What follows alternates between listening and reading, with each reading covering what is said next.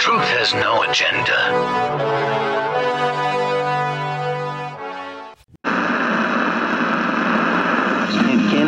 Good evening, ladies and gentlemen, and welcome to Truth Has No Agenda, the eternal battle between good and evil, and the role of free will in making choices. This topic has captivated the human imagination, driven countless narratives, and continues to shape our moral and ethical compass. Let's begin by defining our terms. Good and evil are often seen as opposites, two opposing forces in the moral and ethical realm. Good is typically associated with actions and qualities that promote well being, empathy, compassion, and positive outcomes for individuals and society. On the other hand, evil is associated with actions and qualities that bring harm, suffering, and discord. But what about free will? Free will is the capacity to make choices that are neither determined by natural casualty nor predestined by fate or divine will.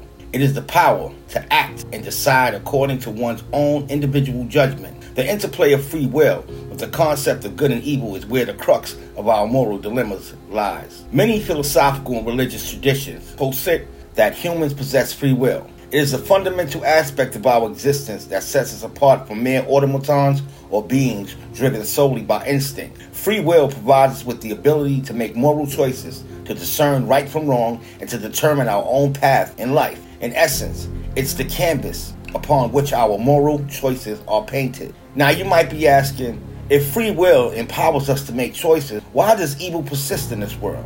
This is a complex and multifaceted question that has challenged philosophers for centuries. One perspective is that the existence of evil is a byproduct of free will itself. The very freedom to choose implies the possibility of choosing wrongly, leading to actions that cause suffering or harm. In this sense, free will isn't just about the capacity to choose good, it's equally about the capacity to choose evil. This raises the question of responsibility. When we exercise our free will, we become morally accountable for our choices, whether they are virtuous or malevolent.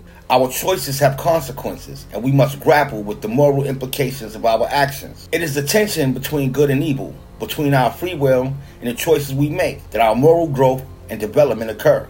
Our choices define who we are, and they shape the world around us. If we were merely programmed to do good, there would be no moral growth, no moral progress, and no true sense of virtue. It is our struggle to choose the good, even when evil tempts us, that we grow as individuals and as society. Furthermore, the concept of free will adds depth and meaning to the concept of virtue. Virtue is not a mechanical response to external factors, but a conscious choice to do what is right. Virtuous actions are meaningful precisely because they are the result of a free and deliberate decision to act in a morally commendable way. Consider for a moment the act of forgiveness. When someone has wronged us, it is within our free will to choose whether to forgive or seek revenge. Choosing forgiveness, even in the face of a great wrong, is a powerful expression of free will. It is the declaration that we will not be defined by the wrong done to us, but our capacity to transcend it through the power of choices. In the same way, the battle against evil is not just a fight against external forces, but an internal struggle with each of us. Our choices are the weapons we wield against the forces of darkness. When we choose kindness over cruelty,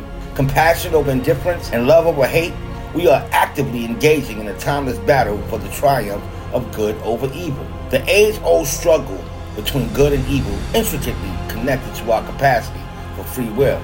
It is our choices made in the face of moral dilemmas that define us and shape the world. The presence of evil in the world is not a failure of free will, but an inevitable consequence of it. Our responsibility is to use our free will wisely, to choose good over evil, and in doing so, to contribute to the moral progress of humanity. Ultimately, it's through the exercise of our free will that we have the power to make the world a better place and to bring about the triumph of good over evil. Good night.